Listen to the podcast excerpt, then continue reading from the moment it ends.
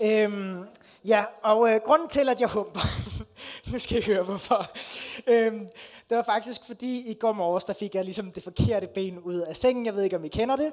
Øhm, eller, det var ikke, eller det var ikke derfor, at jeg havde ondt i fod, Men, øhm, men så at sige, men hvad skal man sige, jeg prøver lige forfra. Øh, altså, jeg havde en rigtig god morgen egentlig, fordi at øhm, jeg skulle øh, have nogle to venner, gode venner til brunch. Det er jo dejligt, når man skal have det.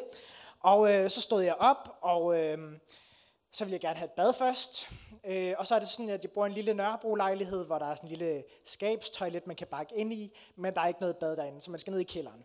Og øh, jeg går så øh, på vej derud, går jeg igennem køkkenet, og så kan jeg så se, at jeg har sådan, øh, hvad hedder sådan en haspelås, eller sådan noget skydlås for min dør. Øhm, og øhm, den er så trukket til side allerede, så den er allerede åben, og så tænker jeg, nå, det er fordi, at min roomie øh, er nok i bad, for der er flere bade dernede. Og så øh, tænker jeg, fint nok, eller det tænker jeg ikke mere over. Men jeg går bare ned, og øh, så er jeg ikke den hurtigste om morgenen, så Øh, jeg tog et rimelig langt bad og øh, stenede lidt, da jeg vågnede langsomt under bruseren. Og øh, da jeg så kommer op igen via bagtrappen, så øh, kommer jeg så tilbage til en dør, der er lukket og låst fra indersiden med den der haspelås.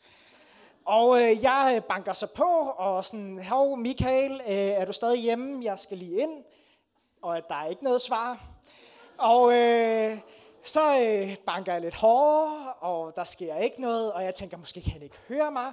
Og jeg bor bare i verdens mest lytte lejlighed, skal lige siges. Man kan høre alt, hvad der sker ude på opgangen, så højst sandsynligt kunne han godt høre mig, hvis han var der. Men jeg begynder bare at stå hammerløs og sparke til døren, i, i, fordi jeg er sådan en lille smule. Og det er faktisk heller ikke derfor, jeg er ondt i foden. Men jeg sparker til døren, og, øhm, og begynder at råbe ret højt, Michael! Og øhm, jeg kan høre sådan inde ved siden af, der står min øh, nabo så og spiser havregrød, og sådan, eller afgrøn sådan en skål, og jeg kan bare høre den der ske, der dænger langsommere og langsommere, sådan, hvad sker der derude? Eller sådan. Nå, øhm, og så til sidst så tænker jeg, okay, jeg bliver ligesom nødt til på en eller anden måde, altså jeg har jo ikke nøgler på mig, jeg har ikke mobil på mig, jeg bliver nødt til på en eller anden måde, så jeg kan fikse det. Altså, jeg banker på ind hos naboen, og hun åbner døren og står sådan lidt, nå hej, og lidt akavet situation, der hvor man står i morgenkåbe og klipklapper, ikke? Øhm, og jeg går så, øh, får så lov til at gå igennem hendes lejlighed, og det er så fint nok. Og øh, øh, så kommer jeg så ud på fortrappen, og det er jo egentlig ikke, fordi det er den store hjælp, kan man sige, fordi jeg har stadigvæk ikke nogen nøgler, jeg har ikke min mobiltelefon. Så. Øh, og det hjælper heller ikke at banke på døren, derfor Michael kan stadigvæk ikke høre mig. Øh, men så er det så så heldigt, at øh, jeg en gang tidligere har mistet mine nøgler. Og, øhm, og der var jeg for nærig til at investere i en, hvad sådan noget, eller få en låsesmed til at komme forbi. Så der havde jeg, der sådan en plade hen over min, min hoveddør, ikke? som jeg så havde banket ind, øh, rimelig brutalt kan man sige, sådan banket den ud.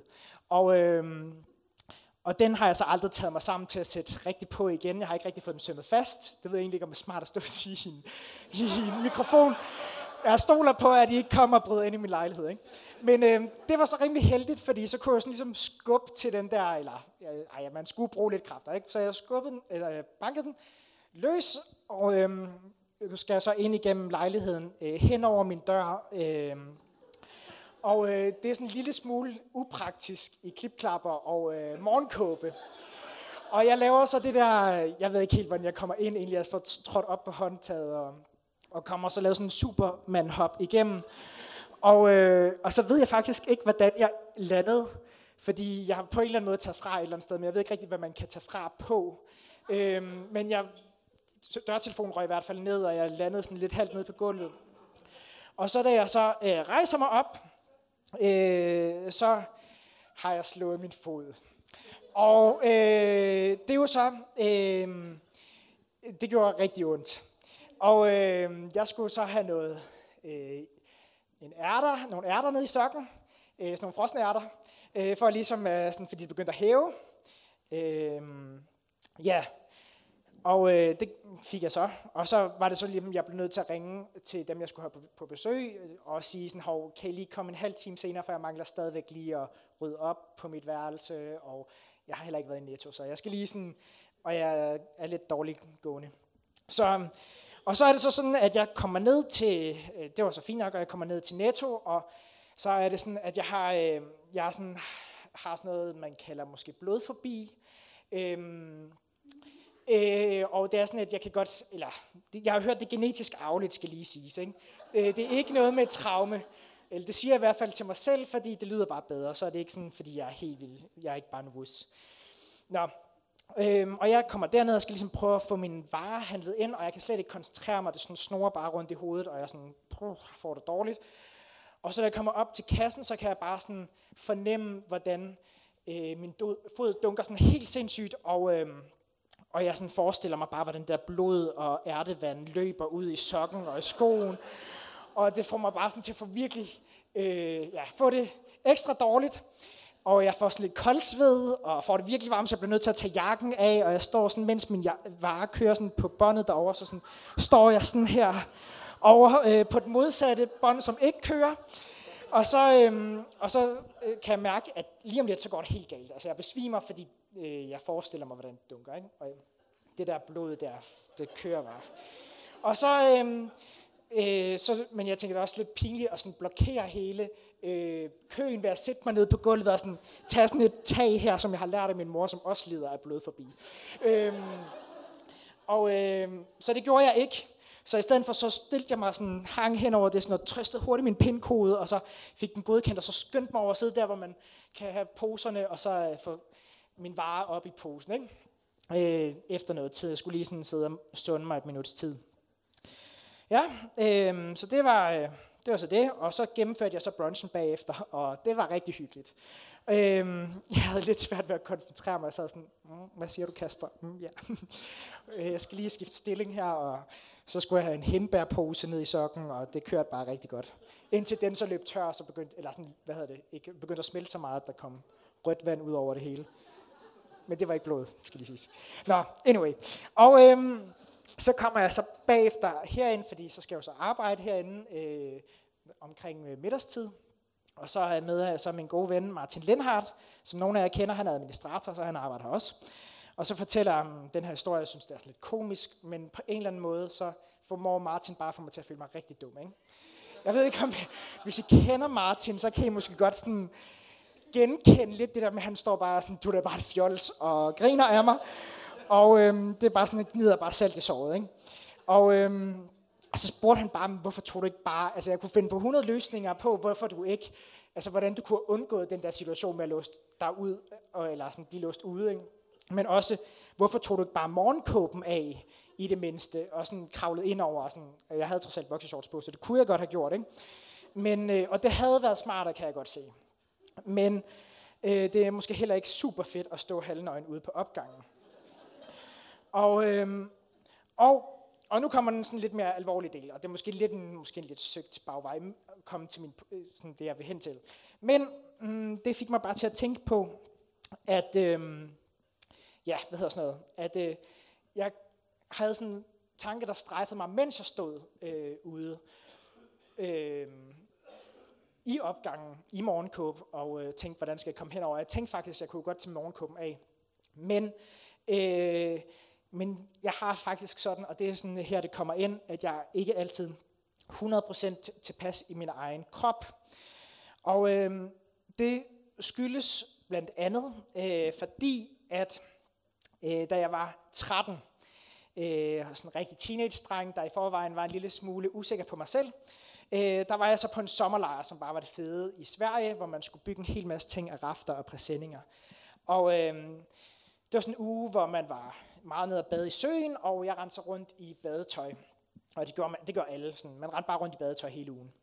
Og så kan jeg tydeligt huske den her mega seje 18-årige fyr, som stod der med hans sixpack og, og sådan lige hugget brænde foran alle pigerne. Og, sådan. og, sådan, og øhm, han kommer faktisk her i kirke, og han er min gode ven i dag. Ikke? Så øhm, jeg, skal ikke, jeg siger ikke noget navn. Øhm, men øh, han, øh, jeg kan tydeligt huske, hvad han sagde til mig. Øhm, øh, der på lejren. Han sagde, øh, hov Martin, burde du ikke lige tage en t-shirt på, eller du kunne i hvert fald tage nogle mavebøjninger, øh, hvis du skal rende rundt i bare mave. og øh, altså, hvis man er 13, så går sådan noget rimelig øh, lige ind, ved jeg ikke, om I kunne forestille jer. Og øh, den brændte sig faktisk rigtig meget ind. Øh, jeg har aldrig, altså, det var ikke fordi, jeg var specielt chubby, men Hele min teenageår, eller alle mine teenageår, øh, havde jeg faktisk ikke lyst til at gå med bare mave nogensinde. Jeg var, når jeg var på stranden, øh, helt op til jeg var 20, havde jeg altid t-shirt på på stranden. Så havde jeg altid t-shirt-mærker. Øhm, og så da jeg blev 20, så tænkte jeg, ej, come on. Altså, det kan da være freaking lige meget, om du ikke har en sixpack. Øhm, og øh, jeg begyndte at være mere ligeglad. Øhm, men så alligevel, så tror jeg bare, at jeg også godt kan mærke, at det stadigvæk har øh, fat i mig på en eller anden måde. Noget, jeg skammer mig over, den der lidt øh, flamsede mave, som jeg nogle gange kan synes, jeg har. Øh, nu har jeg også lige fundet ud af, at jeg var hjemme hos mine forældre her i sidste weekend, og der vejede jeg lige mig selv, og så har jeg taget 5 kilo på i, i sidste par måneder, og jeg tænkte bare, at nu er det kommet præstekiloene, fordi jeg har ligesom hørt, at man skal have sådan lidt en bom for at få noget autoritet. Øh, jeg tænker, ej, det går ikke. Nej, anyways, det er lige meget. Men, øh, ja, men det tror jeg bare, at den, altså det her øh, med skam, det tror jeg, det er noget, vi alle sammen kender til. Øh, fordi jeg ved, at skam er en fuldstændig normal følelse, som vi alle sammen render rundt på. Og måske så øh, tror du, at du er den eneste, øh, der har det, som du har det, og så kan jeg bare sige, det er løgn. Øh, du er helt gal på den. Og jeg tror, vi alle sammen har det sådan, at vi projekterer alle mulige ting over på vores venner, og bare tænker, de har bare 100% styr på deres liv, øh, men øh, det kører bare ligesom ikke rigtigt for mig. Øh, de har øh, styr på lortet, og jeg har lort på styret. Øhm, og jeg ved ikke, om I også nogle gange har tænkt over det, men når I lytter til en person, der står med en mikrofon i hånden og siger noget, øh, så kan man måske også nogle gange øh, lægge alle mulige seje egenskaber ind på den person og tænke, nej, hold da op, den person har bare styr på sit liv. Men øh, det er også bare heller ikke rigtigt. Øh, jeg står for eksempel i dag med min mikrofon i hånden, og det kan jeg sige, at øh, jeg er bare et helt almindeligt menneske, som virkelig nogle gange har svært ved at få enderne til at hænge sammen, og jeg er ikke noget supermenneske.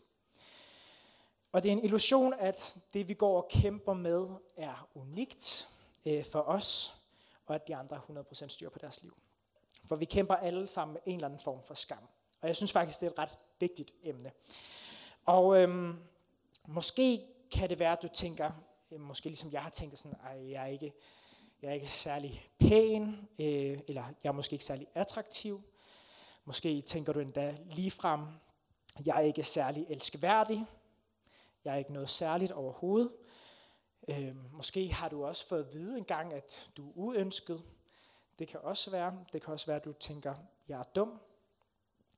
Og øh, faktisk for et par år siden, der var jeg øh, i praktik øh, på en folkeskole, hvor jeg øh, underviste i og hjalp til i en matematik, øh, i matematik i en 8. klasse.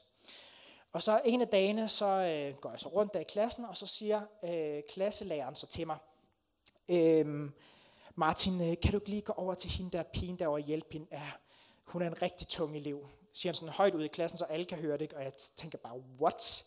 Og øh, jeg har bare lyst til at skrige eller sige et eller andet, hvad sker der? Og jeg kigger over på pigen og sådan tænker, har hun hørt det? Og hun sidder bare der, undskyld. Øh, og så bare en stor undskyldning for sig selv. Og det var bare som om hun sagde sådan, undskyld, jeg ikke forstår matematik. Øh, jeg spilder din tid, jeg ved det godt, og øh, jeg er bare vildt dum. Og det er sådan nogle sætninger som, som de her, der brænder sig fast i vores øh, hukommelser, i vores indre, og fortæller os, hvem vi er. Og øh, og disse statements, de følger os livet igennem. Øh, men det er nogle løgne, som disse, der brænder sig, ja, som fortæller os, hvem vi er, som fastholder os øh, gennem hele livet. Og så er den, at vi bliver ved med at fortælle os selv, at sådan er jeg bare.